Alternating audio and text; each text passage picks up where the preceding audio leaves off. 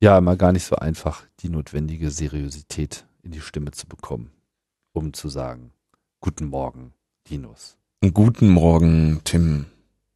Da sind wir wieder. Ja. 24. Ausgabe von Logbuch Netzpolitik. Mehr oder weniger pünktlich, was auch immer der Stichtag eigentlich ist. Das wissen wir ja auch nicht genau. wir haben gestern einfach beide verpennt. Ja, ist auch gut, ne? Ja. Traf sich ganz gut. War ja auch Vatertag. Ja, ich war froh, dass du auch nicht konntest, dass, dass, dass ich nicht ähm, das vergeigt habe. ich habe noch kurz überlegt, ob ich dir dann noch einen Vorwurf geben soll. Tim, ich habe da gestanden und geregnet oder so. Ja. Deswegen eine Freitag aufgenommene Folge. Genau. Die Vorwürfe können wir ja dann in andere Richtungen äh, mhm. werfen. Ich habe so den Eindruck gehabt, die Woche hat da eine Menge äh, Vorwürfe hervorgebracht. Nicht unbedingt, die wir jetzt aussprechen können, aber die andere Leute, so äh, Dritten, ausgesprochen haben. Ja, Logbuch Netzpolitik hatte ja berichtet, dass ähm, diese Kampagne Wir sind die Urheber, äh, wo, sich, wo dann eben Leute unterzeichnet und sagten, hier muss jetzt irgendwie äh, Urheberrecht und so. Und ähm, daraufhin erschien auf pastebin.com, pastebin.com ist irgendwie so eine Seite, wo man einfach Textfragmente oder Texte gut zur Verteilung bringen kann. Eigentlich mal, ich glaube, sowas war eigentlich mal beliebt, damit man nicht in IRC-Kanälen so lange Sachen reinschreibt, sondern einfach nur so einen kleinen Pastebin-Link mit seinem Code, der dann irgendwie genau. äh, wurstig ist, da reinschreiben kann. Dann kommt jemand anders im IRC, repariert den und man bombt irgendwie nicht den IRC-Kanal voll mit irgendwie seitenweise Code. Und das hat sich aber, weil es ja über Web zugreifbar ist und dadurch halt ganz gut über Tor äh, für auch für minder bemittelte Hacker äh, leicht anonymisiert äh, zu, zugänglich ist, irgendwie so zu so einem ähm, anonymous ähm, Das ist so ein in, in, Instant Leak. Ja, genau. So, das ist so, du willst was leaken, packst auf Pastebin ja. und fertig, dann gibt's da eine URL und dann steht da Text und fertig. Ja. Und dort erschien eine Liste mit Adressen. Und zwar Adressen jener Personen, die diese Wir sind die Urheberkampagne initiiert, äh, getragen oder mitgezeichnet haben. Also irgendwie der ähm, der Typ, der die, der die Domain registriert hat, Matthias Landwehr, äh, dann ähm, Charlotte Roche oder was auch immer und irgendwie irgendwie so Adressen. Und ähm, konnte man sich natürlich kurz überlegen. Also es sind ja Prominente, ne? Und äh, dann stand irgendwie drei, äh, stand irgendwie als Kommentar drunter: If you don't stop this shit, uh, we will dox and dox and dox and dox.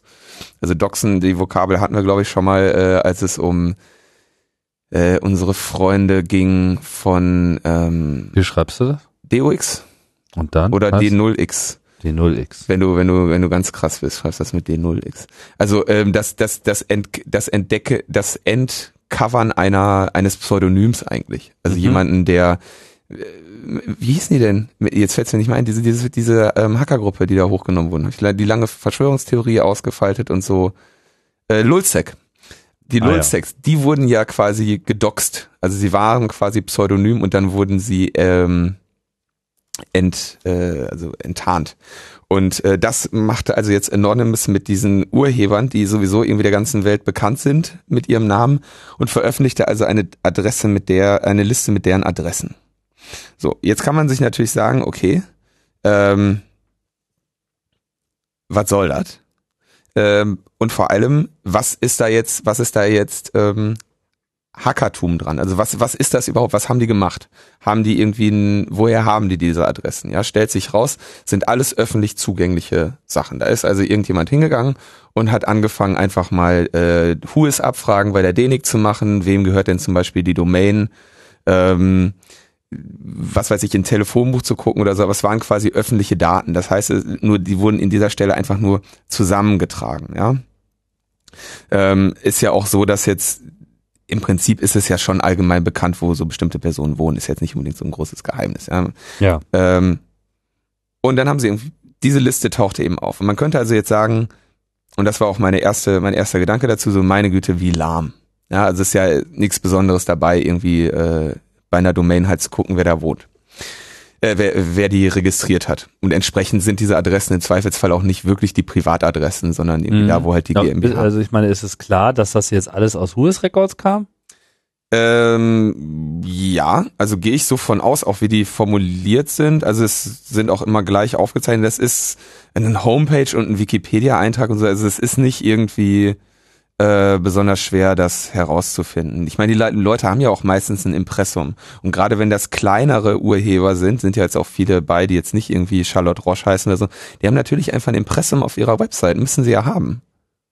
So, also da musst du noch nicht mal ein Who-is-Record gucken. So, wenn die sich halbwegs ans Gesetz halten, haben die ein Impressum. Also, ja, ja, klar. Ja, weil jetzt wirklich keine besonders keine keine krassen Geheimnisse herauszufinden, wo jemand wohnt, kann man bei mir auch rausfinden. Steht auf meiner Website. Ähm, so, diese Liste wurde jetzt also veröffentlicht. Man könnte also sagen, okay, was für ein Kinderkram, ne, was für ein Quatsch.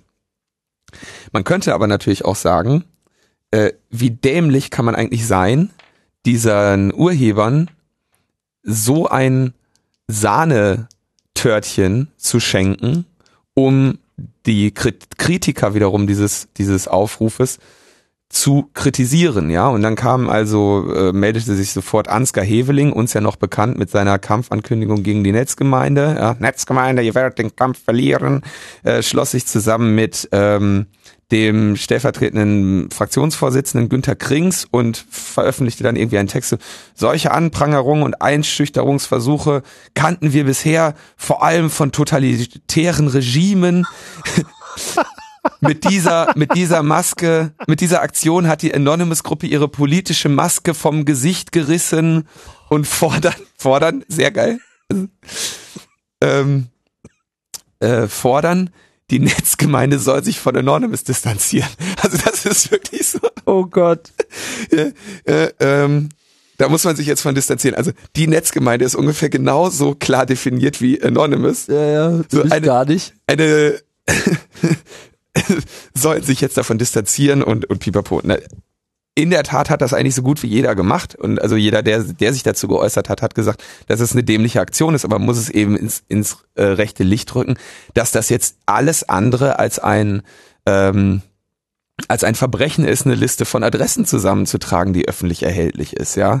Ähm, das ist natürlich sehr ungünstig, das zu verbinden mit einer Drohung, dass man das weitermacht.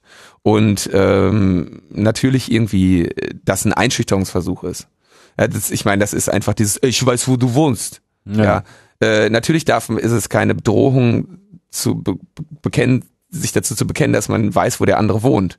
Aber es, es schwingt dann natürlich sehr klar mit, dass man irgendwie eventuell dann auch da mal hinkommt. Naja, klar. Auch das ist nicht verboten, aber also ähm, ne, es ist einfach eine, eine, eine, eine dumme Drohung, ja. Ja, und es ist vor allem auch so, Neonazi-Style. Totaler Scheiß, ja. Scheiß. Aber man muss sich halt überlegen, da hat wahrscheinlich einfach irgendein Teenager äh, mal einen Nachmittag gegoogelt, ja.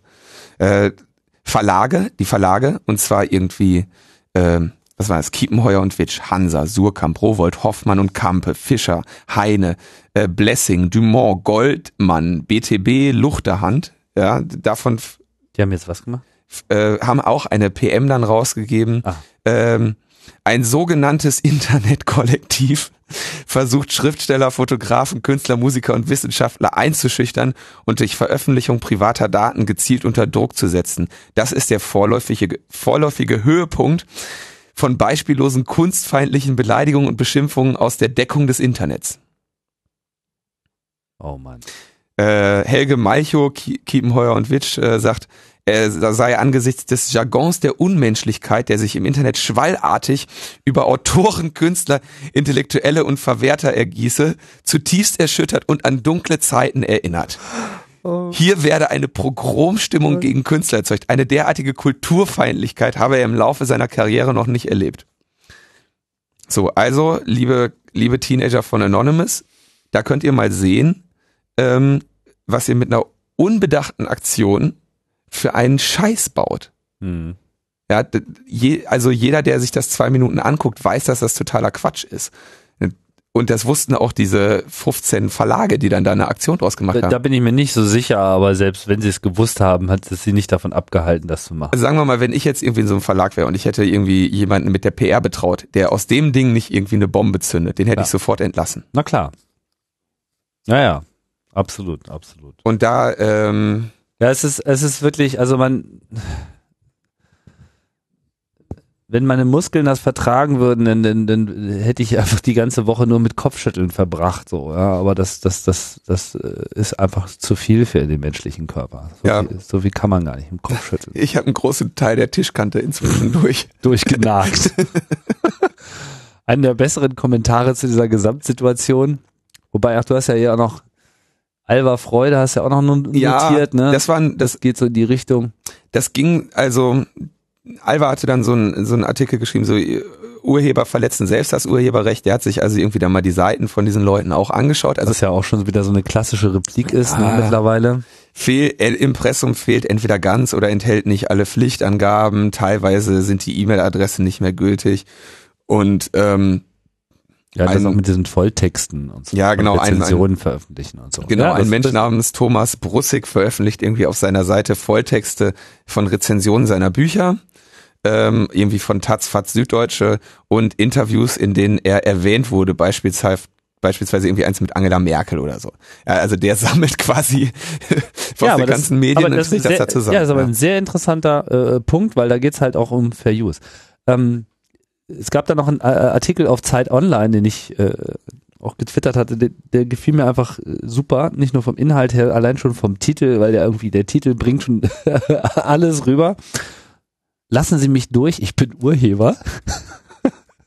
ich habe mich weggeworfen. ja, und das war, das war bringt dann einfach auch diese ganze äh, Bigotterie da auch wirklich ganz gut auf den Punkt. Vor allem dadurch, dass er irgendwie sagt, naja, hier, ihr beklagt euch die ganze Zeit über äh, das böse Internet und äh, das schnelle Kopieren von Informationen, seid aber irgendwie alle bei, bei Facebook, so, ja. Und ich zitiere mal kurz hier, äh, ich habe nicht nachgefragt, weil ich weiß, was ich als Antwort bekommen werde. Ja, aber man kann sich dem nicht verschließen. Facebook nutzen nun mal viele Menschen und dort können sie, können wir sie erreichen. Wir wissen, dass das alles nicht okay ist, aber was will man machen? So machen es doch alle. So. Im nächsten Absatz. Wie wollen solch inkonsequente Autoren einem Schüler vermitteln, dass er durch Herunterladen einer MP3-Datei Böses getan hat, wenn der antwortet, ja, aber ich wollte nur ganz schnell diesen Song haben. Ich weiß, das ist nicht ganz okay, aber was will man machen? So machen es doch alle, weißt du? Und das ist, ah, das ist einfach, man kommt so nicht weiter. Ich meine, ich bin in gewisser Hinsicht froh, dass, dass, dass diese Debatte als solche überhaupt auf der Agenda steht. Das hatten wir ja letzte Woche auch schon Mhm. äh, betont, aber der Stil hat sich jetzt in den letzten sieben Tagen noch nicht nennenswert verbessert. Nee. Also äh, vielleicht an der Stelle noch es vielleicht so der leichte, der kleine Hinweis an an die Anonymous-Leute. Äh, ich hatte ja auch schon meine meine meine dollen fünf Minuten mit Anonymous, als sie damals bei den WikiLeaks Beziehungsweise an jeden, der der Meinung ist, sich Anonymous nennen zu müssen Ja. in irgendeinem Kontext. Ja, Irgendwelche also, Knallköpfe haben auf jeden Fall dann bei mir zu Hause angerufen und haben mich irgendwie bedroht. Und zwar, weil ich ähm, dich. Ja, ja, klar.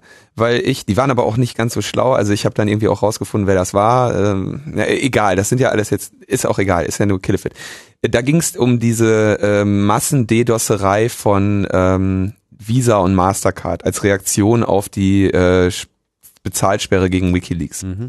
Und ähm, da, da gab es ja dann die große Debatte, die wurde ja auch, sag ich mal, in den intellektuelleren Teilen der Bevölkerung geführt, ob das jetzt eine Sitzblockade ist, ja, und ähm, legitime Meinungsäußerung und so weiter, oder ob das ein Angriff in, auf die Funktionalität und Integrität von Computersystemen ist. Lange Diskussion braucht man hier gar nicht zu entfalten. Das Entscheidende ist, dass es weltweit als Hackerangriffe dargestellt wurde und damit man sich nicht ähm, Sympathien geschaffen hat. Und das ist etwas, wonach eine Aktion, gerade eine politische Aktion in, einer, in demokratischen Staaten, sich äh, richten sollte, ja, auf ihre Wirkung und diese einfach, sag ich mal, so eine hohle Drohung, ich weiß, wo du wohnst, das ist kein elegantes äh, politisches Handeln. Und es gab beim äh, Kongress des Chaos Computer Club einen Vortrag, der mit dem Titel Politik hacken, wo auch an die äh, Hörer sehr klar appelliert wurde und äh, auch an Anonymous, die Dinge mit mehr Humor und ein bisschen mehr Eleganz zu machen. Also beispielsweise auch eine, so eine Seite, wenn man dann die Facement macht, das kann man auch streckenweise sehr viel humorvoller machen, als das, als das äh, teilweise stattfindet. Den Vortrag kann ich da also äh, den Anonymous-Aktivisten, denen noch so ein bisschen der Eindruck fehlt, so mal wirklich wieder die Lalls nach vorne zu bringen, ja, weil da sind inzwischen keine Lals mehr. So. Mhm. Lals äh, haben die anderen, weil äh, also Lals haben jetzt hier die Vert äh, Verlag Verlage, weil sie weil sie irgendwie sich als äh, in einer kulturfeindlichen Zeit vom Internet angegriffen. Die lalsen sich ins Fäustchen. Es ist aber auch ganz witzig, also die, diese Ironie, dass ähm, natürlich dann auch jetzt wieder irgendwelche Leute äh, laut wurden, so aus der, aus der Anonymität des Internets wird geschossen. Ne? Das heißt, dann haben wir, dann kommt bald wieder irgendwie so, es kann nicht sein, dass irgendwie jemand anonym im Internet hier Leute anprangern kann. Dann müssen wir alle demnächst den E-Pair so durch ein Kartenlesegerät ziehen, bevor wir ins Internet dürfen oder so. Ne? Äh, solche Forderungen sind ja dann auch immer wieder dabei. Ähm, dass also quasi so diese Anonyme haben Personen öffentlichen Interesses entanonymisiert, deswegen dürfen Anonyme nicht mehr anonym sein. Also das, das ist auf so vielen Ebenen falsch, dass man es nicht so wirklich, äh, dass man es nicht mehr so wirklich, äh, also da geht halt einfach, da tiltet man halt irgendwann. Ja. Also mal wirklich ein bisschen mehr wieder in Kampagne und Außenwirkungen denken, äh, würde wahrscheinlich dieser Urheberrechtssache äh, nicht äh, schaden, ja, da wirklich mal sein äh, Reputation Management irgendwie ein bisschen zu beachten. Aber achten Sie auf Ihr Reputationsmanagement. Ja. Ja. Reputation, Reputationsmanagement, ähm, da gab es die kleine Meldung, also hat jetzt eigentlich mit Reputation gar nichts zu tun. Ähm, aber, aber irgendwie müssen wir. Überleitung, ja. Ja, wir brauchen müssen ja irgendwie überleiten. Das BKA gab bekannt, es sei, sehe sich nicht in der Lage, den Bundestrojaner zu äh, programmieren. Vor allem nicht unter den Vorgaben, die da jetzt irgendwie äh, gesetzlich bestehen. Und äh, da wurde natürlich dann auch viel drüber gelacht, weil sie ja offensichtlich auch noch nicht mal vorher in der Lage waren, sich den von einer Firma zu kaufen, die in der Lage ist, ein halbwegs vernünftige Malware zu schreiben.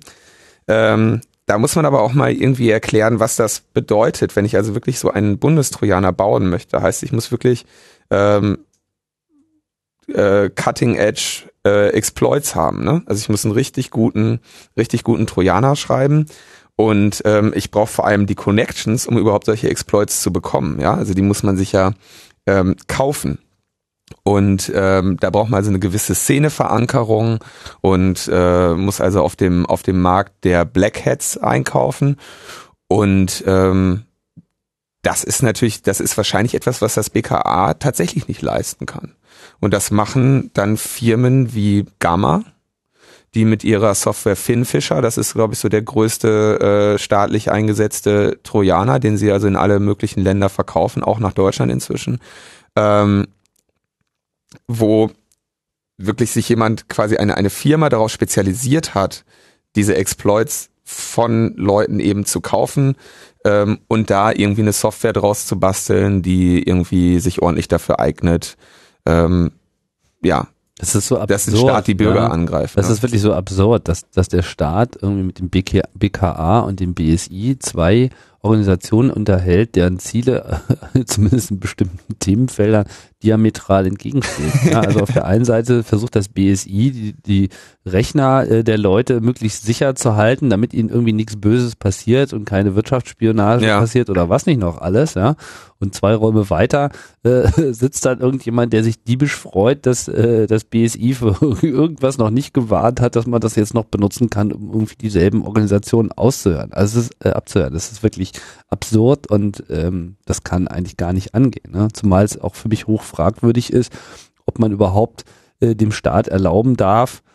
Also ich meine, wie schätzt du diese Black Hat-Szene ein? Ich meine, im Prinzip ist das ja kriminelles Handeln. Oder? Ein Exploit kann, zu also, verkaufen. Naja, kann, kann man das so sagen? Also. Also Exploits haben Werte. So, das, also ich, ich, ich ja, will gut. das jetzt, ich will es auch jetzt hier, was ich persönlich zum, vom Bundestrojaner halte, ich wollte jetzt nur mal so sagen, warum, warum scheitert das BKA daran, ne? Ja. Also das ja, jetzt habe ich ja, glaube ich, klar gemacht. Wenn ich, wenn du einen Exploit hast für, für ein bestimmtes, für eine bestimmte Plattform, eine bestimmte, ähm, sagen wir mal, äh, so ein iOS-Exploit oder was so, wenn das, wenn das sich wirklich zu, für Drive-by äh, eignet, ja, ähm, das kannst du für sehr, sehr viel Geld verkaufen. Größenordnung? Mm, ich würde schätzen, je nachdem an wen und wie, wie mächtig dein Exploit ist, wahrscheinlich irgendwas zwischen 60.000 und einer Viertelmillion. Mhm. Also das sind so die, die groben Zahlen, die man so liest. Es gab, ich glaube, André Meister hatte auf Netzpolitik.org einen äh, längeren Artikel dazu vor kurzer Zeit. Den suche ich nochmal raus, wo es also um diesen Markt ging. Mhm. Den Markt gibt es ja. Und du kannst ähm, enorm schön damit Geld verdienen als Hacker.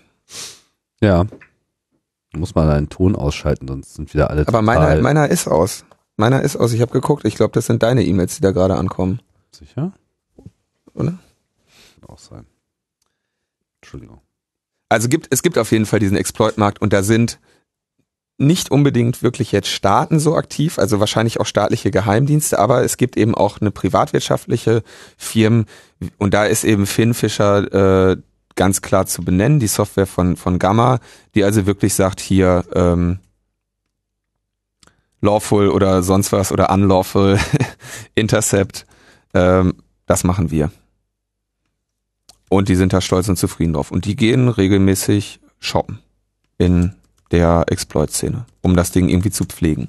Und das ist natürlich auch, man könnte das eigentlich, ähm, man könnte das ja fast, ähm, sag ich mal, ökonomisch rechtfertigen. Warum sollte jeder Staat seine eigene äh, Überwachungssoftware haben, wenn man einfach das outsourcen kann an einen Profi-Anbieter, der halt dafür sorgt, dass das alles, ähm, ja, die machen das so aus einer Hand. Die haben irgendwie IT-Intrusion-Training-Programm, äh, ein taktisches Portfolio und dann diese Remote Monitoring Solutions und so. Die haben das einfach, die haben da den. Nochmal zu meiner gewagten These, dass das ja, also vielleicht war ich da jetzt etwas vorschnell in der Bewertung, aber äh, diese, diese Exploit-Märkte, die sind schon, sagen wir mal, kritisch. Ja, weil wir wissen ja. auch alle, wer da einkauft und ja. wer das größte Interesse hat. Das sind halt Leute, die Botnetze betreiben wollen, etc. pp. oder andere dunkle Ziele haben.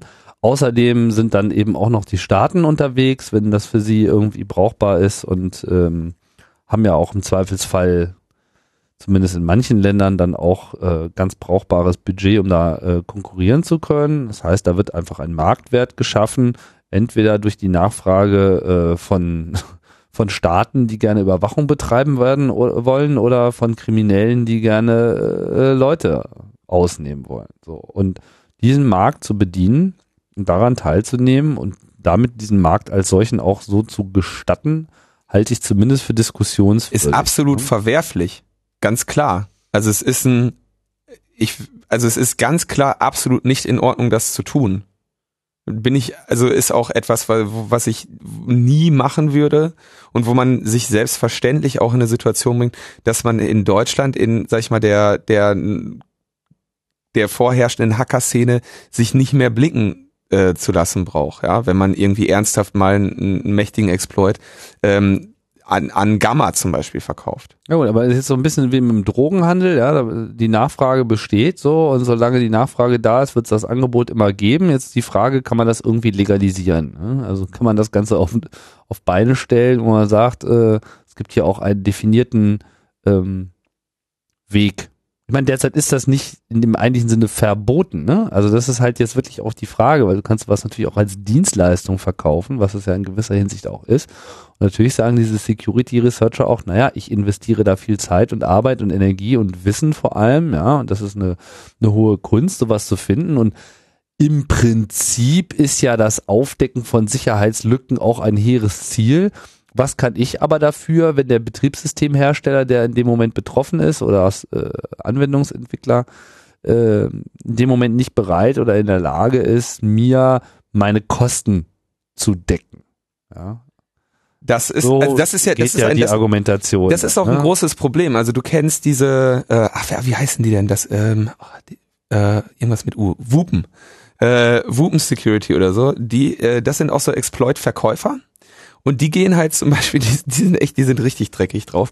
Die gehen zu diesen ähm, es gibt auch dann immer diese Browser-Challenges, wo dann irgendwie Google sich hinstellt und sagt, hier ähm, 60.000 Dollar auf den Tisch des Hauses, wenn ihr irgendwie einen äh, Code Execution Exploit in der aktuellen Chrome-Version findet. Mhm.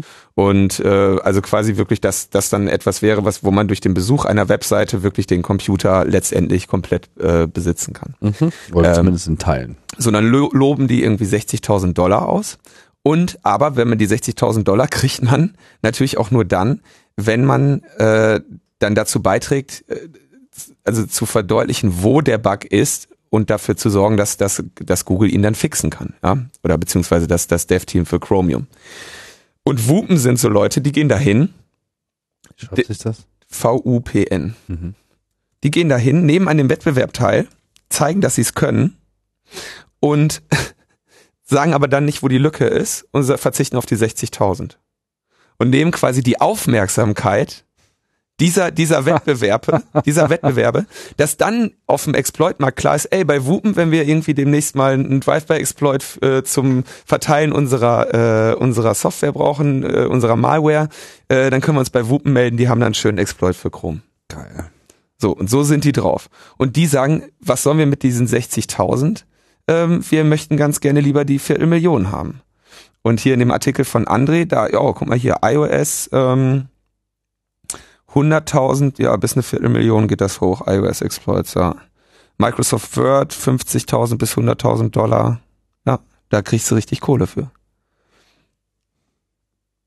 Firefox oder Safari 60.000 bis 150.000. Chrome oder Internet Chrome oder Internet Explorer 80.000 bis 200.000 Dollar. Ja, das ist schon ganz schön was zu holen, ne? Ähm, ja, gut, also wir waren ja eigentlich beim BKA und ähm, dem problematischen Bereich, äh, ja, wenn man jetzt auf Basis von Sicherheitslücken Überwachung organisieren will, dass man da immer wieder Nachschub braucht, ja, was eigentlich heißt, sie müssten irgendwie Unmengen an Geld ausgeben. Ja.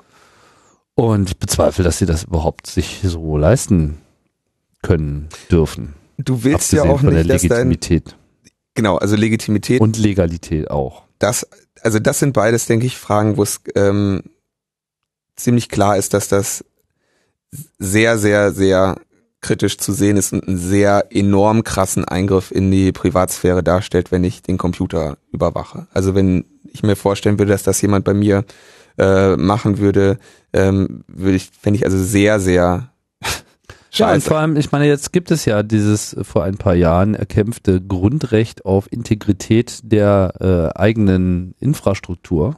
Dem widerspricht das ja eigentlich auch Grundsätzlich. Ja. Ähm, das ist ja auch die, die lange Debatte um den Staatstrojaner äh, gewesen. Haben wir die eigentlich hier bei uns so richtig behandelt? Nicht so wirklich, ne? Das ist noch ein bisschen vor unserer Zeit äh, gewesen. Eigentlich greifen wir das das, letzte, das erste Mal wirklich ähm, richtig auf. Also Trojaner hatten wir zwar hier und da mal, aber ich kann mich jetzt gerade nicht erinnern, dass wir da also die, grundsätzlich einen Rückblick schon mal getan haben. Oder haben wir? Das Problem war ja irgendwie so, dass sie sagen, okay, wenn, wenn der Nutzer oder wenn das Überwachungssubjekt äh, vernünftig Ende zu Ende verschlüsselt, also sagen wir mal seine E-Mails vernünftig mit ähm, GPG äh, verschlüsselt und sich einfach mal ähm, security-technisch ähm, korrekt verhält, dann ähm, habe ich ja durch keine äh, denkbare Maßnahme Zugriff auf diese Kommunikation. Es sei denn, ich schaue mir diese Kommunikation an der Quelle an. Und deswegen kam ja auch dieser Name Quellen-TKÜ zustande. Das heißt, ich muss also, ähm, wenn ich den, wenn ich die die E-Mail-Verschlüsselung beispielsweise nicht knacken kann, dann muss ich einen Trojaner auf dem Rechner haben, der Screenshots macht in dem Moment, wo die Person die E-Mail anschaut ähm, oder äh, irgendwie den den Entschlüsselungsprozess irgendwie so behindert, dass äh, dass ich dass ich irgendwie an diese Daten komme. Ähnlich ist es bei Skype. Äh, Skype sind also auch äh, verschlüsselte Verbindungen, die auch noch Peer-to-Peer -Peer laufen, die ähm, so ist das Verständnis nicht ernst nicht so besonders gut abgehört werden können. Ja. Ähm, da, auch da gab es dann eben diesen Staatstrojaner, der gezielt darauf, also ein Audio-Device aufmachte, um eben Skype-Verbindungen mitzuhören. Auch da wieder an der Quelle. Mhm. Ähm, die Kritik an diesem äh, Staatstrojaner war dann eben, dass er sehr viel oder theoretisch die Möglichkeit hatte, sehr viel mehr als das zu machen. Ja, also diese Screenshot-Anfertigung, die ging natürlich die ganze Zeit und da konnte man natürlich dann auch äh, private äh, Informationen mit abgreifen. Und ähm, er hatte, das wurde damals vom CCC kritisiert, diese eine Nachladefunktion. Das heißt, man konnte ähm, im Prinzip beliebigen Code auf diesen Rechner ziehen äh, oder schieben und dort ausführen lassen.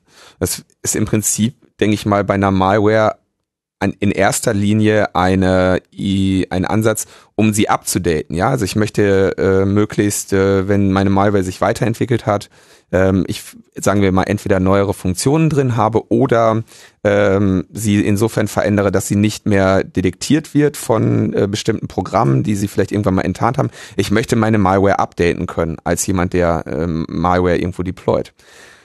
Und diese Funktion ähm, ermöglicht es natürlich auch ähm, beispielsweise ähm, Beweise auf diesem Rechner zu pflanzen. Also ich könnte ja, ob ich da jetzt hinschicke, okay, update mal deine Malware oder ähm, speicher mal in Ordner so und so belastendes Dokument A, ähm, ist technisch nicht zu trennen.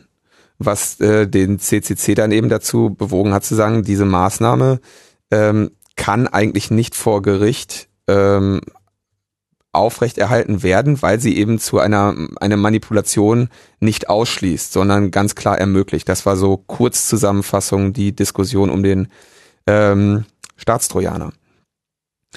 Ähm, noch dazu war er irgendwie ganz besonders schlecht äh, geschrieben und so weiter. Gab es äh, große große Häme über den über die Qualität des des Codes oder so. Das jetzt irgendwie Kurzzusammenfassung äh, Staatstrojaner und äh, im Moment ist, sind eben die Bemühungen da, irgendwie einen weiteren zu finden, der sich an bestimmte Vorgaben, die es da auch schon vom Bundesverfassungsgericht gibt, hält.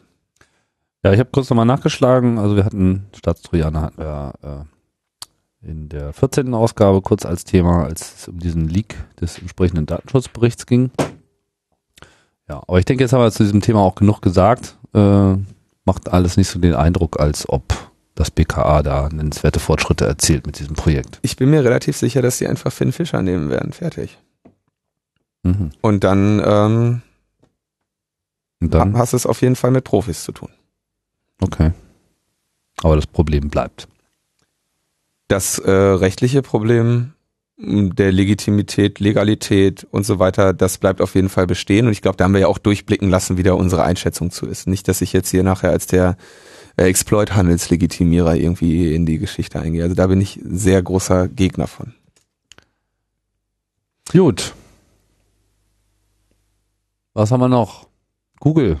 Google, ja, interessante, also interessante äh, Wendung eher philosophischer Natur. Ähm, was, also wie ist damit umzugehen, wenn jetzt so eine Suchmaschine wie Google, sagen wir mal, die Suchergebnisse manipuliert? Können, also beispielsweise ich, wenn ich jetzt bei Google, ich kann es mal ausprobieren, ich gehe jetzt bei Google hin und gebe Mail ein, dann wird im Zweifelsfall mir Google Mail angeboten. Und ähm, man könnte jetzt natürlich unterstellen, dass Google mir deshalb Google Mail anbietet, weil das eben ihr Angebot ist und sie möchten, dass ich dieses nutze. Also bei mir kommt tatsächlich Yahoo als erstes Ergebnis. Was bist du denn für einer? Was hast du denn? Ich? Na, was hat das mit mir zu tun? Echt? Google hat mir das gesagt. Google sagt dir äh, Yahoo Mail. Nein, und das erste ist Sign into Yahoo. Das zweite weiß ja, dass die individuell, die weiß, du weißt ja, dass die individualisiert werden, ne? Also bei, bei mir. Ja, ja. Achso, du führst das jetzt auf mich zurück. Ich würde sagen, die denken sich, der Tim, wenn der Mail will, den schicken wir zu Yahoo. Das mag der bestimmt. Das mag der bestimmt, das ist bunt.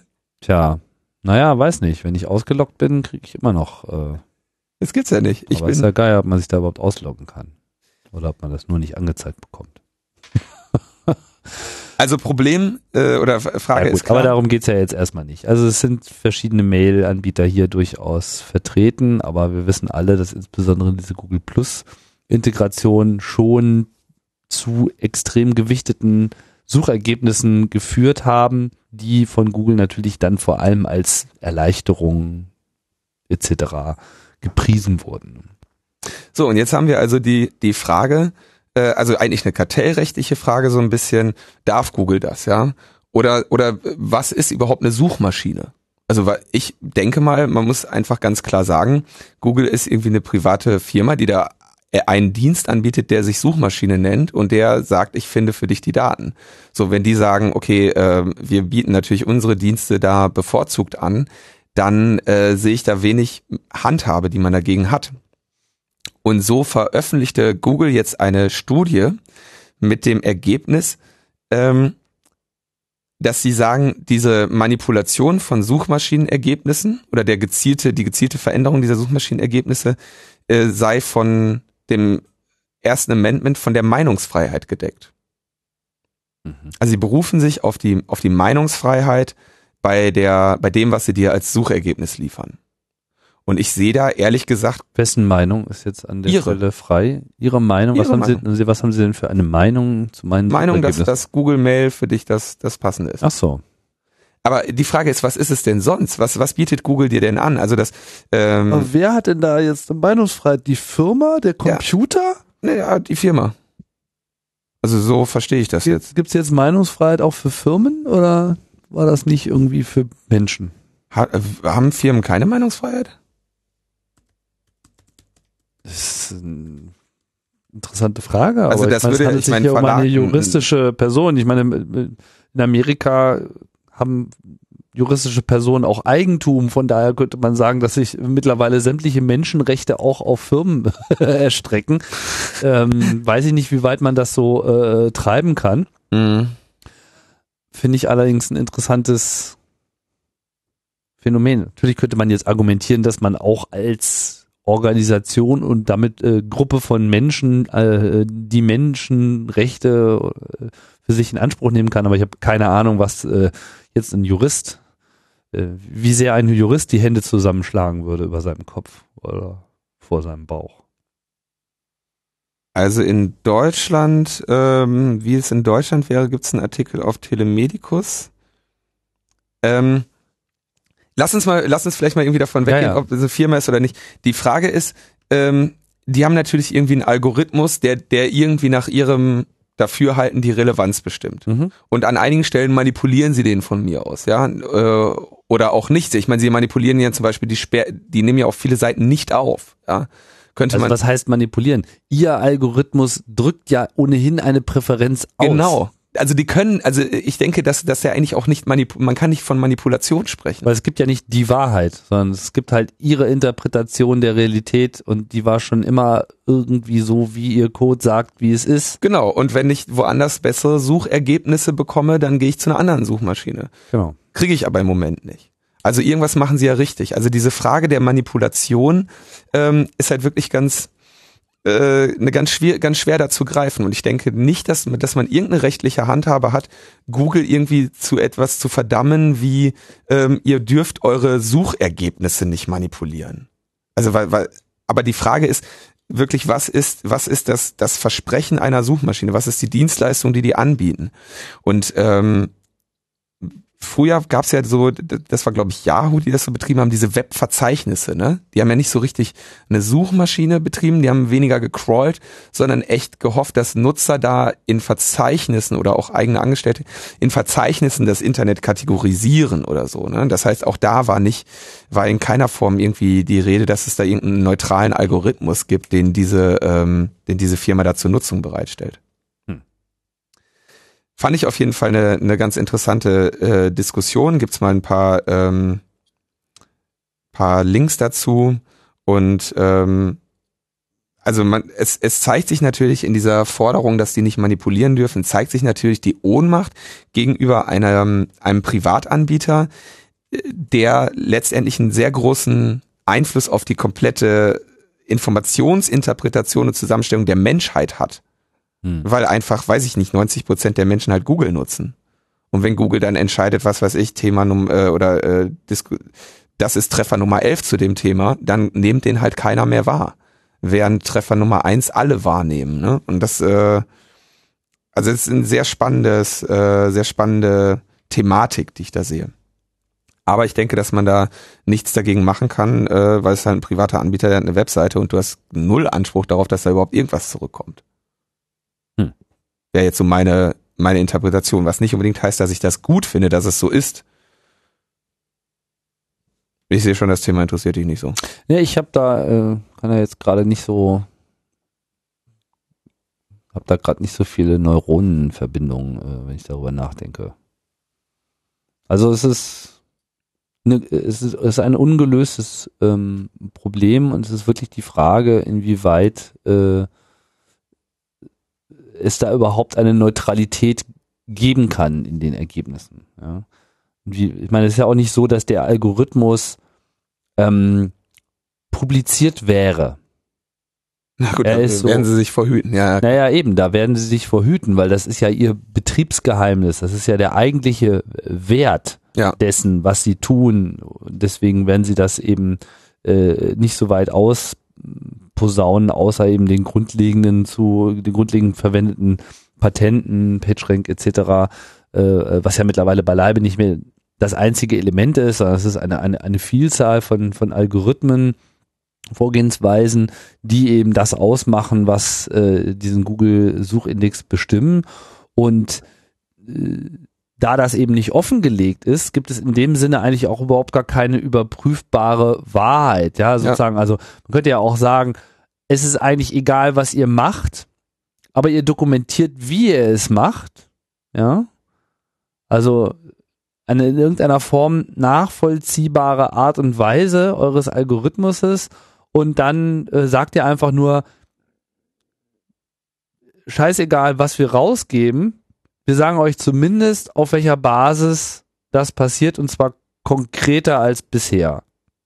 Ja, ich weiß, denke nicht, dass das eine irgendeine Chance hat, diese. Initiative, das äh, so durchzusetzen. Ich sage nur, erst dann könnte man eben wirklich sagen, oh, hier böses Google, ihr tut nicht das, was ihr sagt. Ja, weil derzeit sagen Ja. sie nur, wir haben da irgendeinen Algorithmus und das ist unsere Interpretation des Webs, äh, edit. Ja. So. Und ob das nun Meinungsfreiheit ist oder so, finde ich an der Stelle Genau. eigentlich auch vollkommen irrelevant. Frage stellt sich eigentlich nicht. Nur äh, in, in, in den USA ist es halt immer sehr wichtig, da wird das halt sehr, sehr hoch gehalten, dieses Argument. Ne? Und äh, also First Amendment ist halt irgendwie so der heilige Gral und äh, Mhm. wer auf den schwört, ähm, da ist halt einfach, dass du, da weiß jeder, das ist. Sie ziehen diese Karte eigentlich nur, damit äh, ihnen keiner auf die Finger kloppen Ja. kann. Interessant ist eben, sie geben damit, sie geben damit aber im Prinzip zu, dass sie manipulieren, ja, sofern, also wie gesagt, dieses, dieser Begriff Manipulation Naja, ist eigentlich schon Ja, total falsch. Also, genau, weil dann, dann das würde ja voraussetzen, dass es irgendeine Wahrheit in Suchergebnissen gibt und wenn es die gäbe, dann könnten ja alle diese Suchergebnisse liefern. ja, Ja, also dann, dann, dann bräuchte man ja nur auf wahrheit.com äh, gehen und sich äh, Die Wahrheit- die Wahrheit einfach runterladen und auf dem Browser anzeigen. Aber so einfach ist es nun mal nicht. Ne? Die Wahrheit ist dann eben auch äh, eh so eine Sache. Und tatsächlich ist es eben auch wirklich so eine Interpretationsfreiheit. Ne? Also bei, noch ein kleines Beispiel fällt mir so anekdotisch zum Abschluss ein. Das war doch irgendwie letztes, letzte Woche dieses Thema, wenn man am iPhone 4S Siri gefragt hat, was das ähm, beste Smartphone der Welt ist, dann hat Siri, ähm, die greifen sehr stark auf Wolfram Alpha zurück. Diese Suchmaschine, der man Fragen stellen kann, die dann tatsächlich sich bemüht, Antworten zu finden. Mhm. Und man, man fragte also das iPhone, Siri, sag mal, was ist denn das beste Smartphone der Welt? Und dann sagte Siri, das Nokia Lumia 900. weil, weil Wolfram Alpha halt irgendwie die Information gespeichert hatte, das Nokia Lumia 900 ist halt das beste Smartphone der Welt. Und jetzt äh, hat dann äh, Apple irgendwie Siri manipuliert, dass Siri auf diese Frage jetzt antwortet so, die Frage stellst du doch nicht echt. Und ja, Suchmaschinenergebnismanipulation, ja. Ja, das fand ich auf jeden Fall ganz, äh, fand ich, Wolfram Alpha meint, dass das Lumia das Beste sei. Das äh, kriege ich aber schon wieder ganz andere Ergebnisse. ähm, Sehr interessant. also wahrscheinlich haben sie es, Wolfram hat Apple bei Wolfram Alpha angerufen und hat gesagt, ey, ihr habt da irgendwie einen Fehler bei euch im Algorithmus, der sagt irgendwie, der gibt die falsche Antwort. äh, aber gab es auf jeden Fall irgendwie überall, äh, war überall in den Medien. Ja, ja, das ist natürlich toll. Ne? Ich meine, Wolfram Alpha ist äh, hier eigentlich auch nochmal ein, ein Thema für sich. Ne? Derzeit ist hier äh, auf Platz 1 das HTC Trophy Mobile Phone Black Verizon Wireless. Ich weiß ja nicht.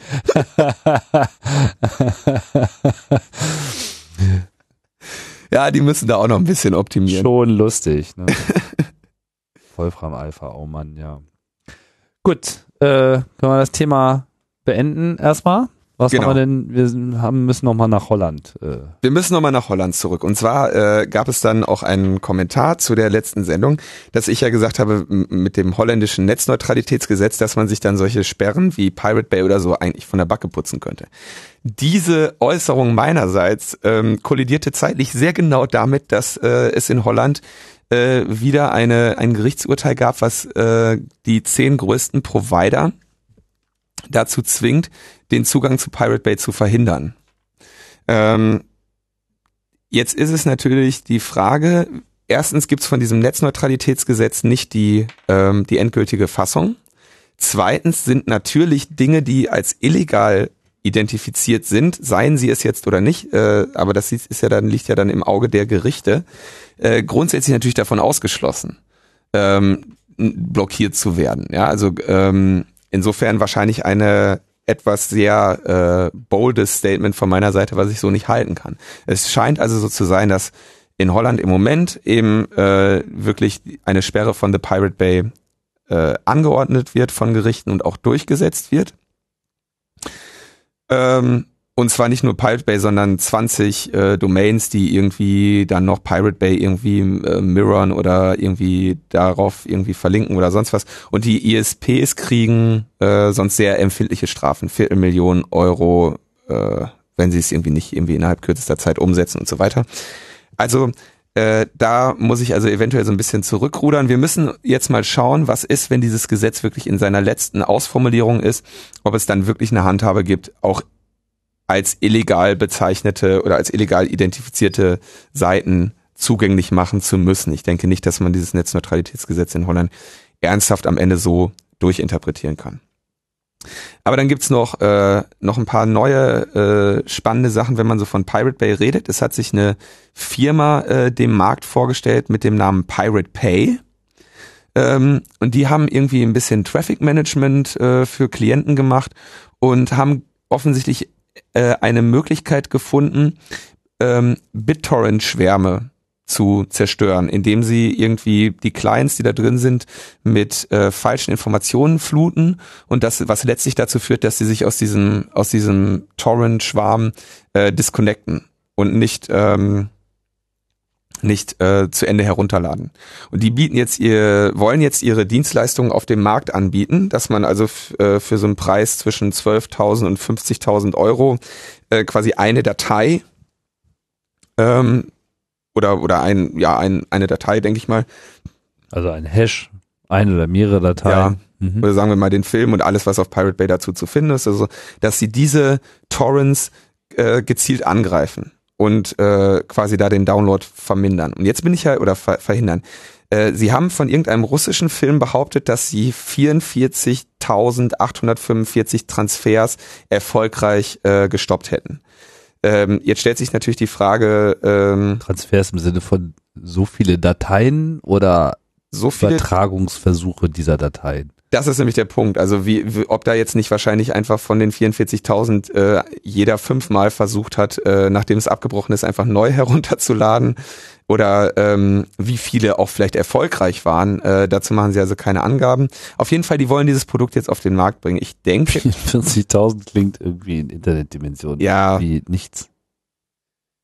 Naja, äh, wenn du Urheber der alten Schule bist und gehst davon aus, dass diese 44.000 stattdessen ins Kino gehen, ja. äh, dann sind ja, die. dass da irgendjemand jetzt glaubt, dass das eine relevante Zahl wäre, das kann ich mir durchaus äh, vorstellen. Nur äh, würdest du so davon ausgehen, dass jeder Film mehr als 44.000 Mal ge ge geshared wird im Internet? Du meinst jetzt mehr als 44.000 Instanzen separat angeboten werden, deren Download dann komplett verhindert nein, nein, wird nein, nein, oder dass äh, 45.000 Zugriffe auf die eine Datei 45.000 Clients wollen irgendwie diesen Film haben. Ja. Kommt jetzt echt mal auf den Film an. Also Ja. es gibt Filme, da ist das keine nennenswerte Zahl. Und es gibt andere, ich meine, es ist ja auch so, das ist ja irgendwie das Absurde.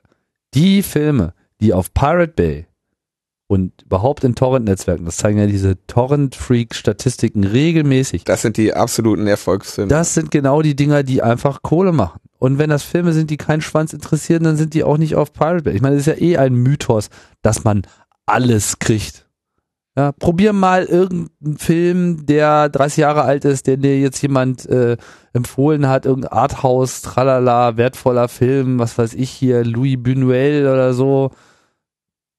Such mal auf Pirate Bay. Das ist nischt. Ja, nichts ist da. Sondern das sind nur die Sachen, die gerade alle jetzt sofort haben wollen. Die Ja. Oder die äh, nicht tot zu kriegen sind. Star Wars und so weiter, ja. Und auch Star Wars, äh, ich habe auch nicht so den Eindruck, dass äh, George Lucas jetzt schon irgendwie auf Hartz IV äh, angekommen wäre. Ja, also es ist einfach Ziel noch nicht erreicht, oder was? vollkommen absurde Argumentation an der Stelle, weil dieses ganze File-Sharing nur widerspiegelt, was ohnehin in Nachfrage da ist. Nicht? Und in dem Moment, wo äh, diese Nachfrage durch legale Angebote auch mal kompensiert wird, äh, ändert sich das Verhalten auch gleich. Also es gibt natürlich, das ist ja eine interessante, eine interessante Korrelation. Wir haben einmal eine Korrelation, irgendwie die Filme, die im Kino Erfolg haben, haben auch auf Pirate Bay Erfolg. Und es gibt noch eine zweite Korrelation und das ist die Leute, die mehr runterladen, Filesharer, geben auch mehr Geld aus für Musik, Bücher oder was, äh, was ihr Herz begehrt. Ja, was Freaks sind, weil die sich die Inspiration holen davon. Genau, es sind beides, sind beides Korrelationen. Ähm, man kann jetzt also einerseits sagen, siehste, so dass äh, wir, wir, wir teilen mehr, wir geben euch aber auch mehr Geld, liebe Kulturindustrie. Ähm, die andere Interpretation ist, die, also diese, mit diesen Daten müssen sich ja auch, müssen sich ja auch die äh, Urheberrechtslobbyisten auseinandersetzen. Die interpretieren die Informationen so, dass sie sagen, ähm, klar, jemand, der mehr Interesse an Kultur hat, der kauft mehr und der lädt auch mehr herunter. Ähm, Ja. Aber sie sagen, der lädt nicht, der kauft nicht deshalb mehr, weil er mehr herunterlädt. Ähm, und bei der anderen Sache kann man also auch eigentlich ganz klar sagen, dass es da eventuell, also man könnte es so interpretieren, dass Pirate Bay als ähm, Werbeplattform auch die Zus Zuschauerzahlen im Kino pusht. Man könnte aber natürlich auch einfach sagen, okay, es gibt Leute, die gucken im Kino Filme und es gibt Leute, die gucken auf Pirate Bay Filme und es gibt gute und schlechte Filme. Und diese beiden Phänomene stehen erstmal nicht in, in einem Kausalzusammenhang. Das irgendwie, also man könnte ja genauso gut sagen, ja klar, im Kino hat der Film Erfolg und deswegen wird er auf Pirate Bay 4 runtergeladen. Also da, da sind die Kausalitätsrichtungen bei diesen Korrelationen nicht geklärt und deswegen versucht sie jeder auf seine Weise Ja, zu interpretieren. verschiedene Interpretationsweisen. Ich sehe eigentlich relativ wenig anders. Ich meine, das ist einfach, das, äh, die BitTorrent-Distribution äh, erlaubt halt einfach den Zugriff auf Kulturgut, der einfach global nachgefragt ist, sofort. So, ich Ja. meine, wenn die dann erstmal alles in die Kinos bringen und dann sechs Monate warten, bis sie in eine DVD rausbringen, ja, diese, geschweige denn äh, auf ewige Zeiten einen digitalen Download verunmöglichen, dann, dann kann man sich einfach nicht wundern. Ja? Ich glaube, das gäbe es jetzt, was weiß ich hier, wenn James Cameron irgendwie seinen nächsten dicken Film rausbringt, hier Titanic etc., ja, Avatar, wenn der jetzt irgendwie nochmal irgendwie so ein Evergreen startet und schon wieder ein Thema gefunden hat, was irgendwie alle angucken wollen. So. Und dieser Film würde weltweit von Tag null an als digitaler Download ohne Kopierschutz irgendwie für 5 Dollar zum Verkauf stehen. Das wäre meiner Meinung nach, ja, das bliebe dann natürlich noch zu beweisen, so, aber das wäre ein Incentive. Ja, mit irgendwie voller Qualität und nicht irgendwie tausendmal umkodiert und äh, äh, die Tonspur fehlt und so Mit weiter. der Gleich- Schuhkartonkamera ja, mit, mit, mit allen Übersetzungen, Ja. mit allen Untertiteln, mit irgendwie The Best You Can Get. Natürlich ist das Ding in 0,nix auf Pirate Bay. Natürlich ist das Ding dann irgendwie da auch wahrscheinlich mit äh, 30.000 Seedern am Start und wird irgendwie äh, 5 Millionen mal runtergeladen. Aber es wird auch einfach eine unfassbare Zahl an Käufen geben, ja. die wahrscheinlich alles übersteigt, was sie im Kinoumsatz jemals gesehen haben. Apropos Kinoumsatz, das wären natürlich die Freunde, die sich dann äh, sehr beschweren würden, wenn der James Cameron diese Entscheidung träfe. Und das sind natürlich die äh, Kinobetreiber. Ne? Die und haben sogar ja, das würde ich noch nicht mal als gesichert ansehen.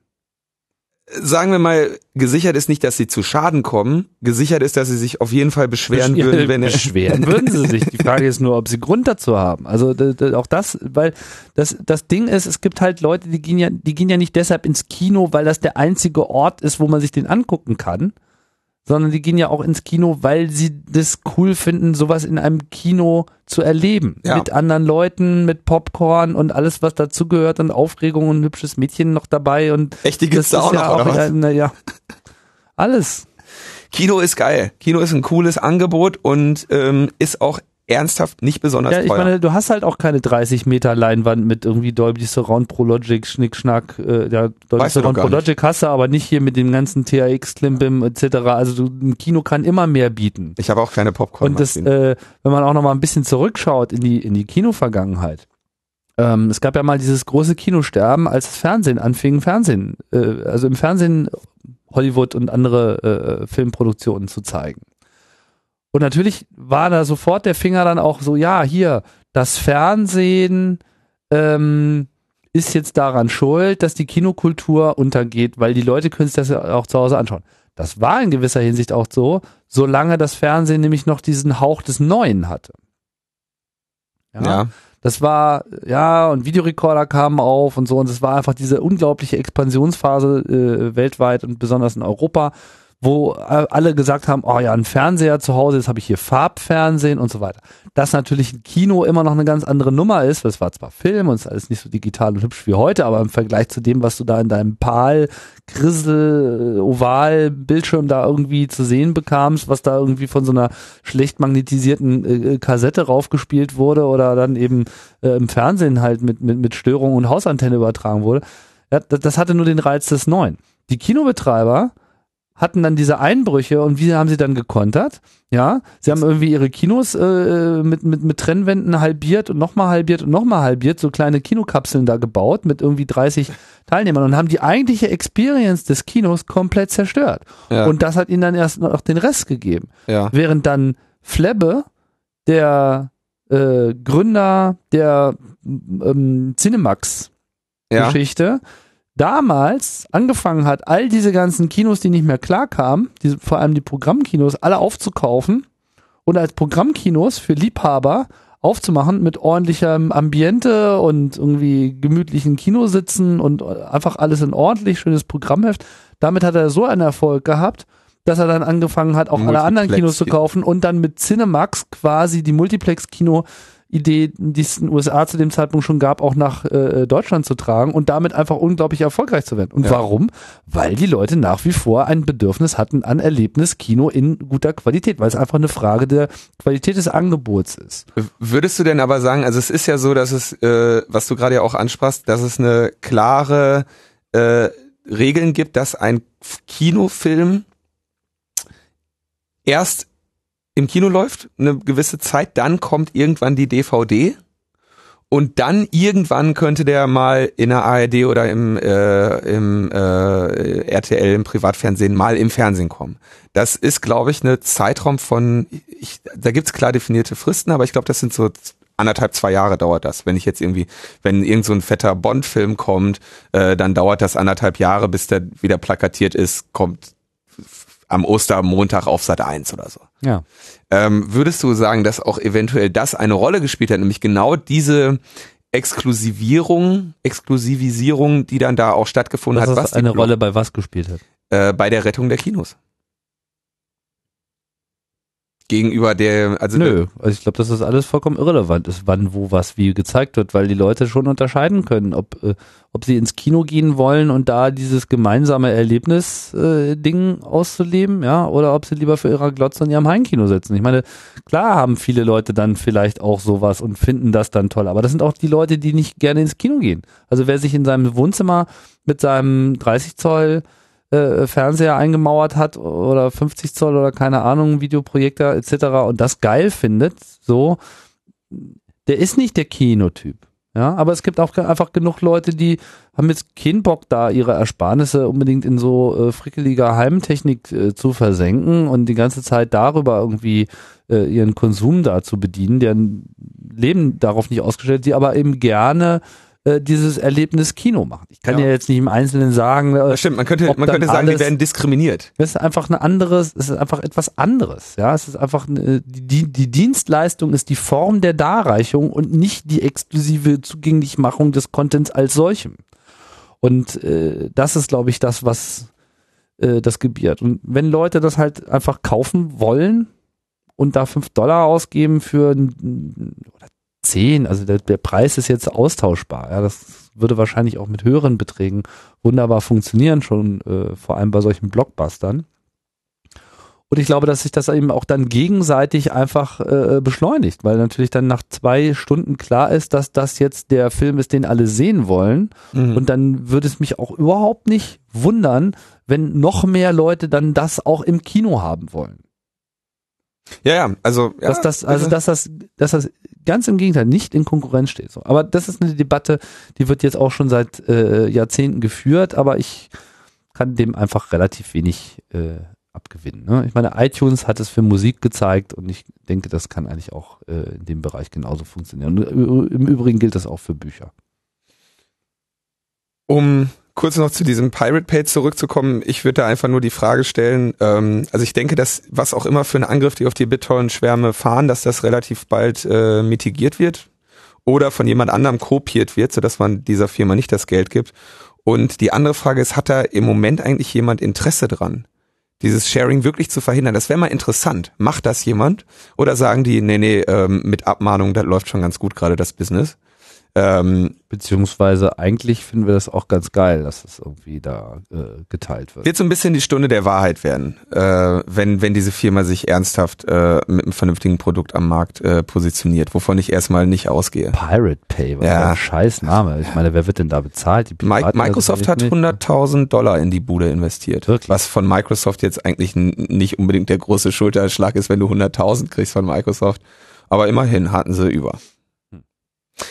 Ähm, noch kurz traurige Nachricht oder ja, äh, Peter Sunde hat ein Gnadengesuch gestellt, was den, was Passt das jetzt eigentlich auch schon in den nächsten Teil rein oder? Nee. Ja, das ist ein oh, ja, okay. fließender Übergang. Peter, ah, ja. Peter Sunde hat ein Gnadengesuch gestellt gegen seine, äh, gegen seinen Haftantritt. Der ist ja verurteilt zu acht Monaten äh, und hat jetzt mit also Peter Sunde, einer der Mitgründer von The Pirate Bay und Gründer von Flatter. Mhm wir erwähnten es, äh, ist also jetzt rechtskräftig verurteilt zu acht Monaten Haft und hat jetzt äh, gesagt, dass er aus gesundheitlichen Gründen und äh, zum Wohle Flatters ganz gerne äh, darum bitten möchte, dass er entweder äh, eine Begnadigung bekommt oder äh, zumindest dieser Haftantritt äh, sich verschieben lässt bis er äh, gesundheitlich in der Lage ist und Flatter ausreichend international positioniert ist, dass man nicht mehr seine Prominenz äh, zum Erfolg dieses äh, Geschäftes braucht. Und der Friedrich Ney, ebenfalls ähm, Mitgründer von The Pirate Bay und auch zu einer ähnlichen Haftstrafe verurteilt, der hat jetzt äh, wegen Meinungsfreiheit an den äh, EuGH appelliert. Äh, und äh, quasi wehrt sich gegen seine Verurteilung am EuGH. Äh, werden wir sehen, ob der EuGH sich dieser Sache annimmt. Wäre aber ganz spannend, ähm, weil im Hinblick, im Hinblick darauf, dass Google sich auch auf Meinungsfreiheit bei ihren Ergebnissen ähm, beruft, wäre es halt mal eine ganz spannende Frage, ob, äh, ob Pirate Bay jetzt von der Meinungsfreiheit äh, gedeckt ist. Und dann gibt's ja noch den vierten, äh, den dritten, das war der, äh, jetzt habe ich den Namen gerade vergessen, äh, der ist untergetaucht. Der äh, hat, hätte, glaube ich, im Januar schon seine zwölf Monate antreten müssen und äh, den, da weiß man aber nicht, wo der ist. Das heißt, der entzieht sich gerade auf äh, physische Art und Weise äh, diesem Urteil. Also Pirate Bay Leute ähm, wehren sich immer noch gegen gegen ihre Verurteilung. Ja.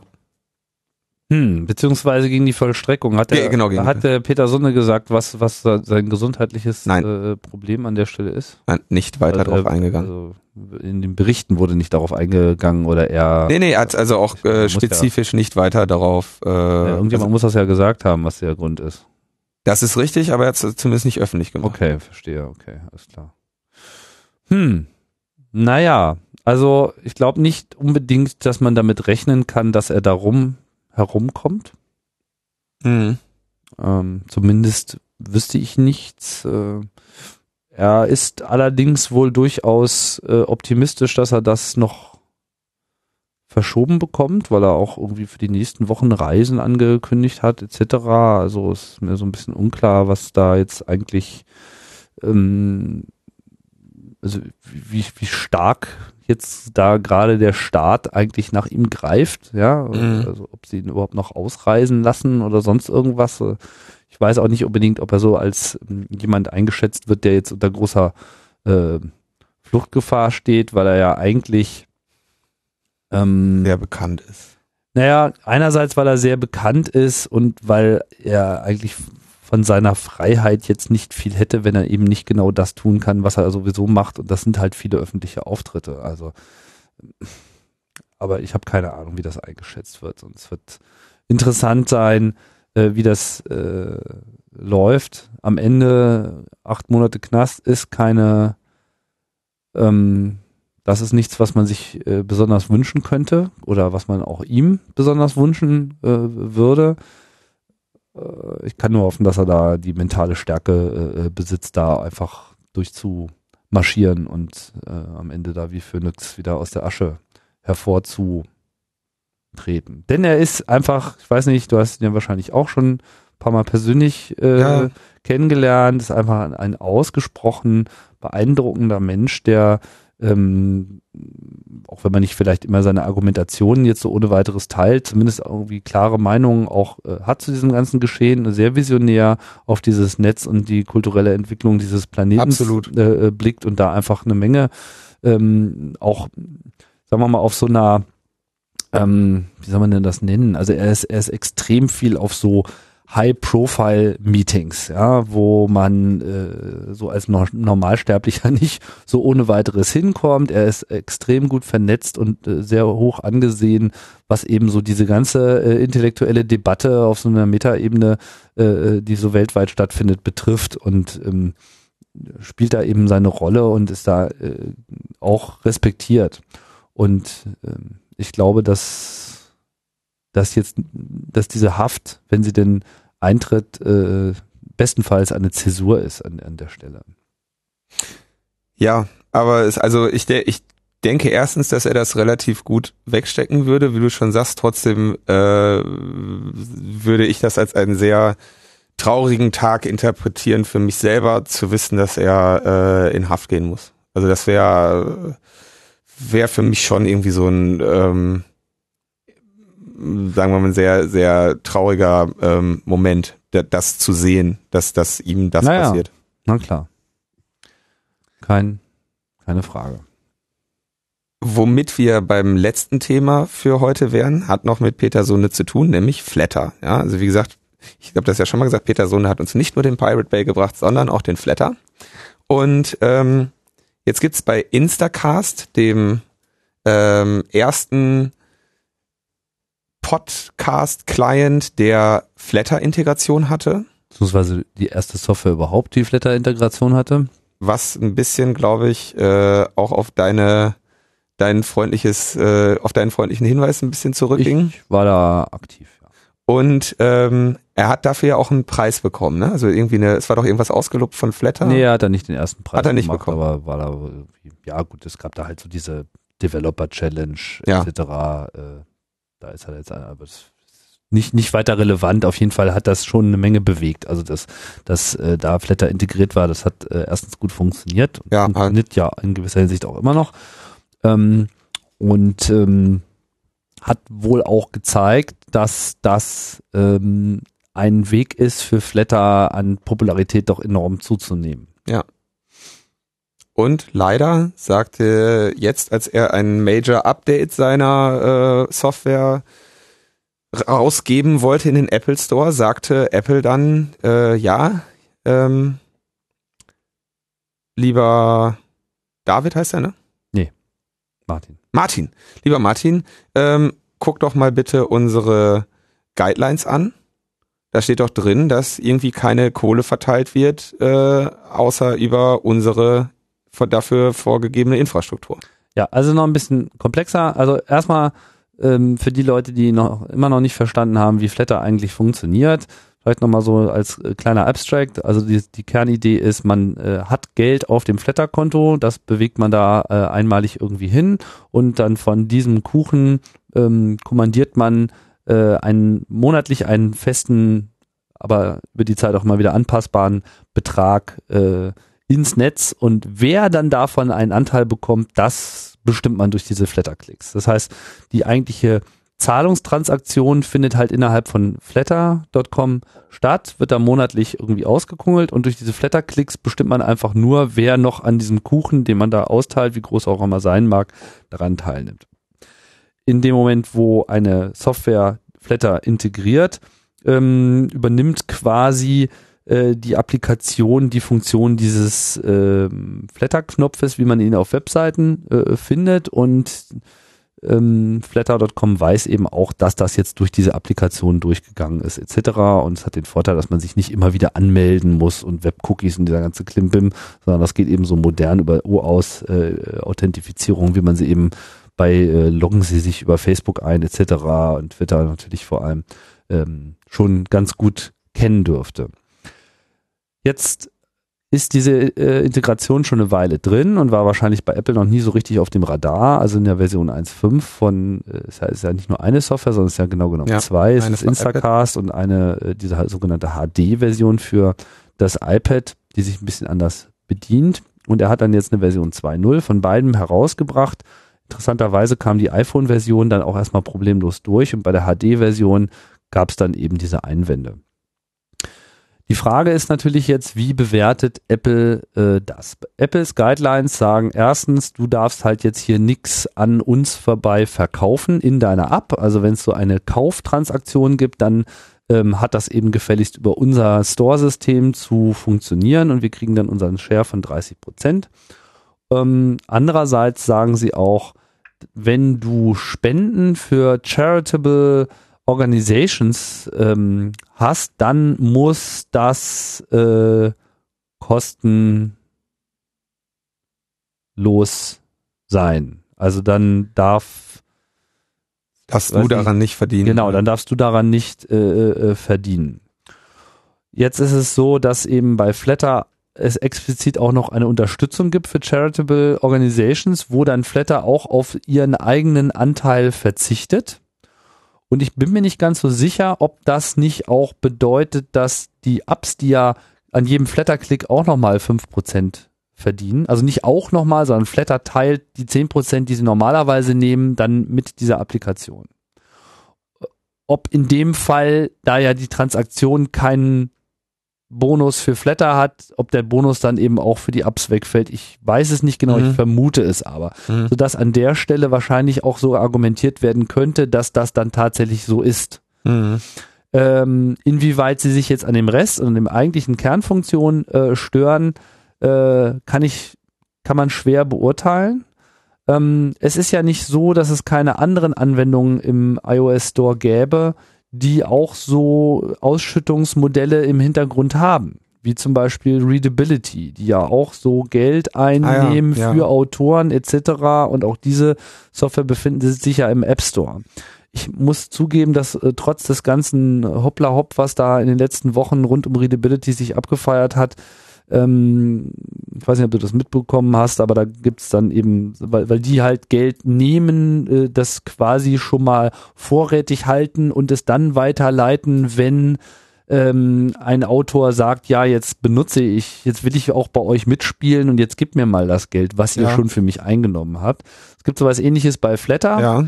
Das funktioniert da aber grundsätzlich anders, nämlich wenn du jetzt jemanden flattern willst, der noch gar nicht an Flatter teilnimmt und du äh, referenzierst ihn über etwas, wo später das bewiesen werden kann, was weiß ich, dein Twitter-Account, ja, ich könnte sagen, hier der Linuzifer, den äh, will ich jetzt mal flattern und äh, Flatter weiß aber gar nichts von dir, dann wird dieser Klick erstmal vorgemerkt. Das ist so ein sogenannter Pending Klick ja. und äh, der hat keinerlei finanzielle Auswirkungen. Das heißt, der wird auch nicht am Ende des Monats eingezogen, bis du dann eben wirklich mal kommst und sagst, hier, ich bin derjenige, der jetzt hier durch so ein Twitter-O-Aus-Login beweisen kann, dass ich das jetzt auch wirklich bin mit diesem Account.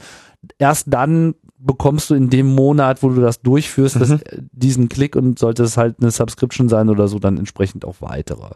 Und ab dem Moment ist dann diese Assoziation auch klar. Ähnliche Integrationen gibt es auch in andere äh, äh Netze, also äh, Facebook weiß ich jetzt nicht ganz genau, das scheint da aus irgendwelchen Gründen so noch nicht drin zu sein, aber sie haben ja jetzt auch äh, in ihrer API zum Beispiel vorgesehen, dass du, wenn du jetzt dein, dein eigenes Social Network hast, ja, sagen wir mal, du hast sowas wie ähm, keine Ahnung, mir fällt immer nur Thingiverse als gutes Beispiel ein, hier von MakerBot, diese Community-Plattform, mhm. wo die mhm. Leute eben ihre 3D-Designs scheren, wo sie ja optional, wenn die Leute einen Flatterklick haben, auch äh, schon dann den Button anzeigen und wenn die dann künftig auch mit dieser neuen API ähm, losmarschieren, was die wohl auch vorhaben, soweit ich da informiert bin, dann ähm, könnten sie eben quasi auch schon ähm, für User einen Flatter-Button anbieten, die noch gar keinen Flatter-Account haben weil die eben dann so mit Flatter verwoben sind hintenrum, dass dann eben später der User sieht, ah, jetzt wollen mich 30 Leute, haben mir schon so einen Klick gegeben, ich bin da aber noch gar nicht auf der Plattform und habe nichts davon. Ab, ja.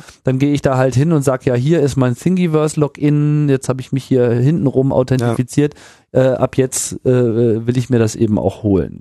Was auch eigentlich eine extrem coole Sache ist. Naja, zurück zu Instacast. Jetzt hängen halt diese Updates. Das heißt, dieses Instacast HD 2.0 ist noch gar nicht rausgekommen.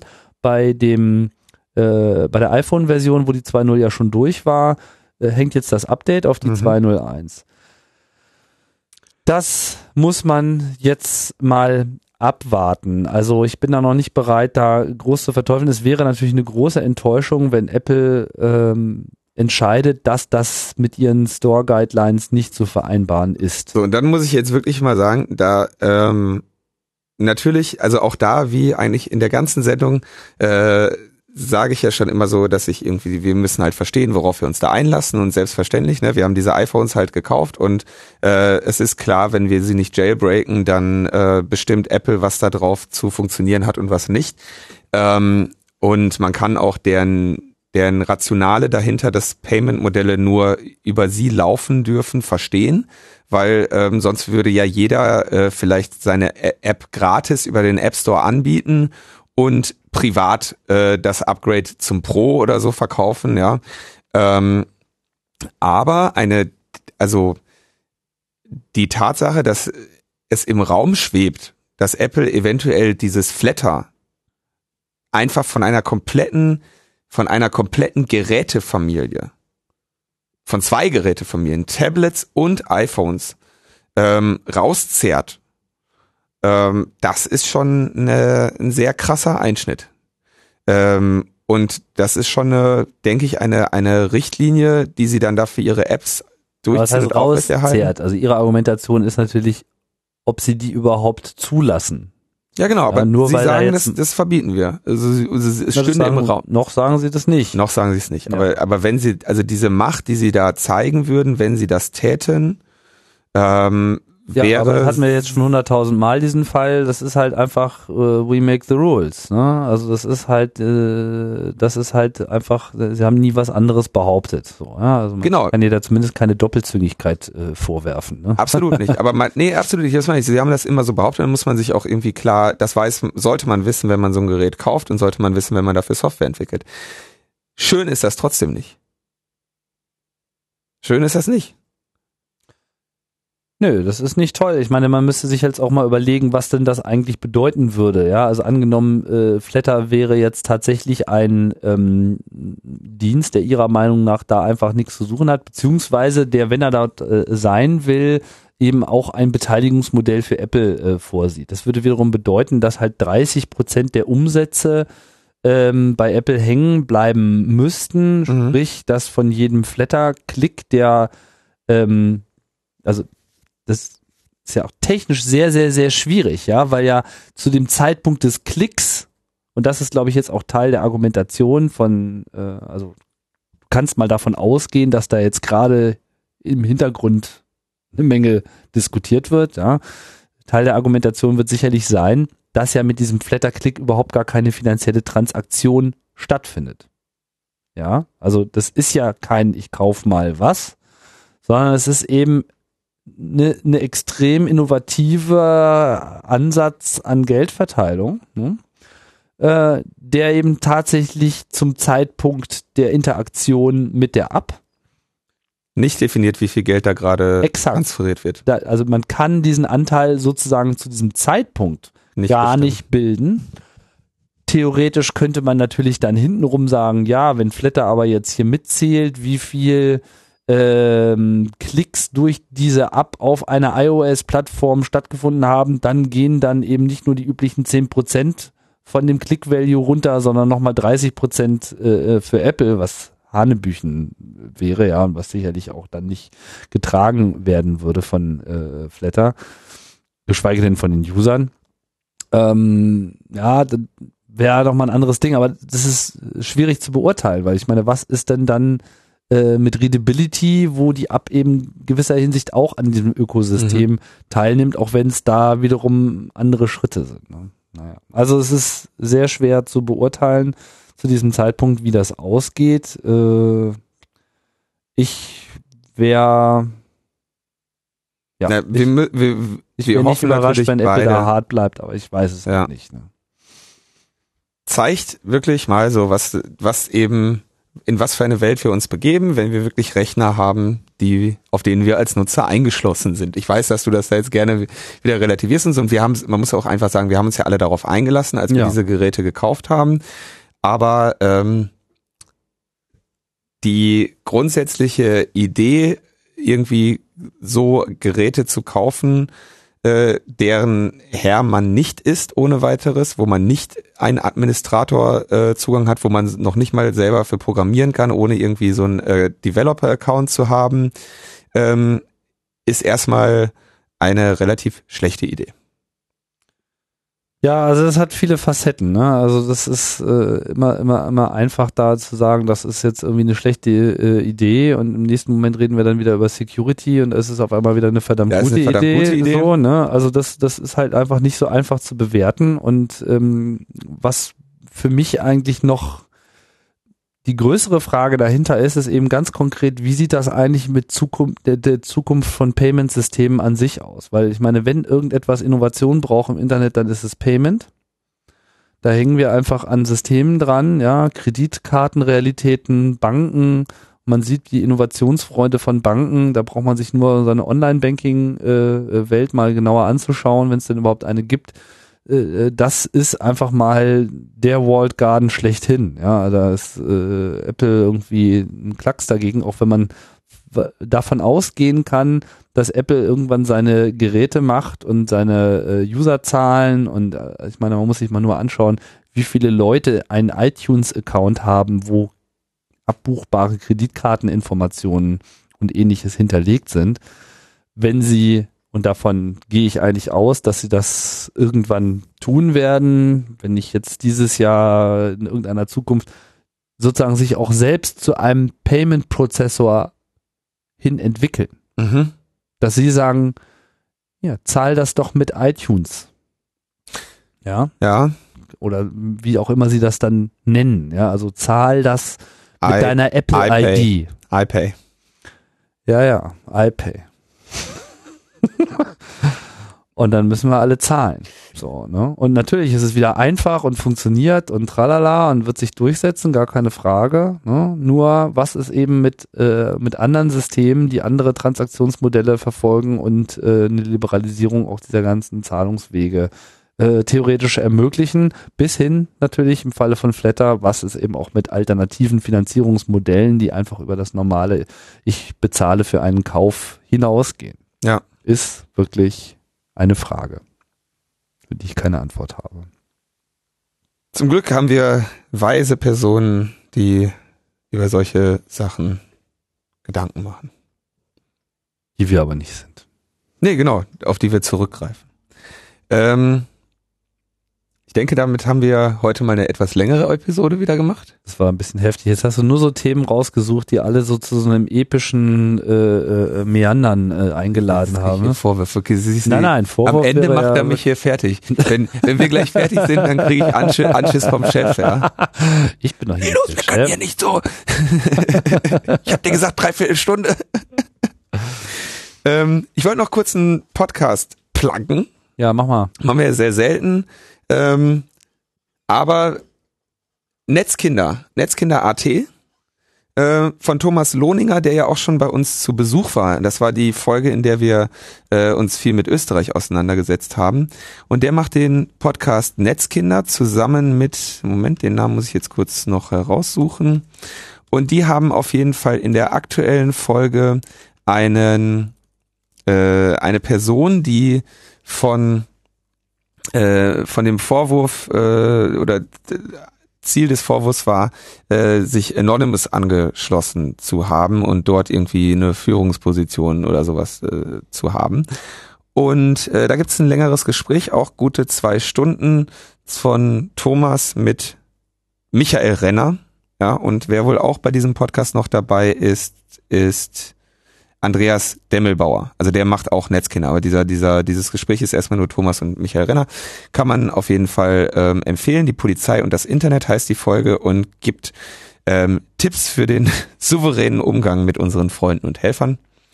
Die Folge sei einfach mal hier empfohlen und der Podcast generell auch, insbesondere für die österreichischen Hörer, die uns ja auch damals so freundlich gedankt haben, dass wir uns der, der Thematik in Österreich angenommen haben. Und das macht Thomas da sehr gut. Genau, jetzt schreiben wir uns noch weiter ein, indem wir jetzt auch noch die Podcasts empfehlen. Und er hält sich, glaube ich, sehr äh, gut an die Podlove-Definition, wenn ich mir das so anschaue. Ja, das ähm, habe ich mir auch gerade hier. Ja, er war ja auch beim Podlove-Meeting, also hat er da auch seinen Teil, Teil von mitgenommen. Also Empfehlung eines Podcasts. Gut. Und Jetzt, damit war's das hier. Damit empfehlen wir uns. Und damit empfehlen wir uns. Ähm, und äh, ja, eine weitere überlange Folge, aber das muss auch manchmal sein. Ich quatsch doch ganz gerne mit dir, Tim. Bitte sei jetzt nicht so böse zu mir. Nee, ich finde es immer, immer total knorke. Bitte schlag mich gleich nicht. Gut, nächste Woche geht's weiter. Bis bald. Bis dahin. Ciao, ciao.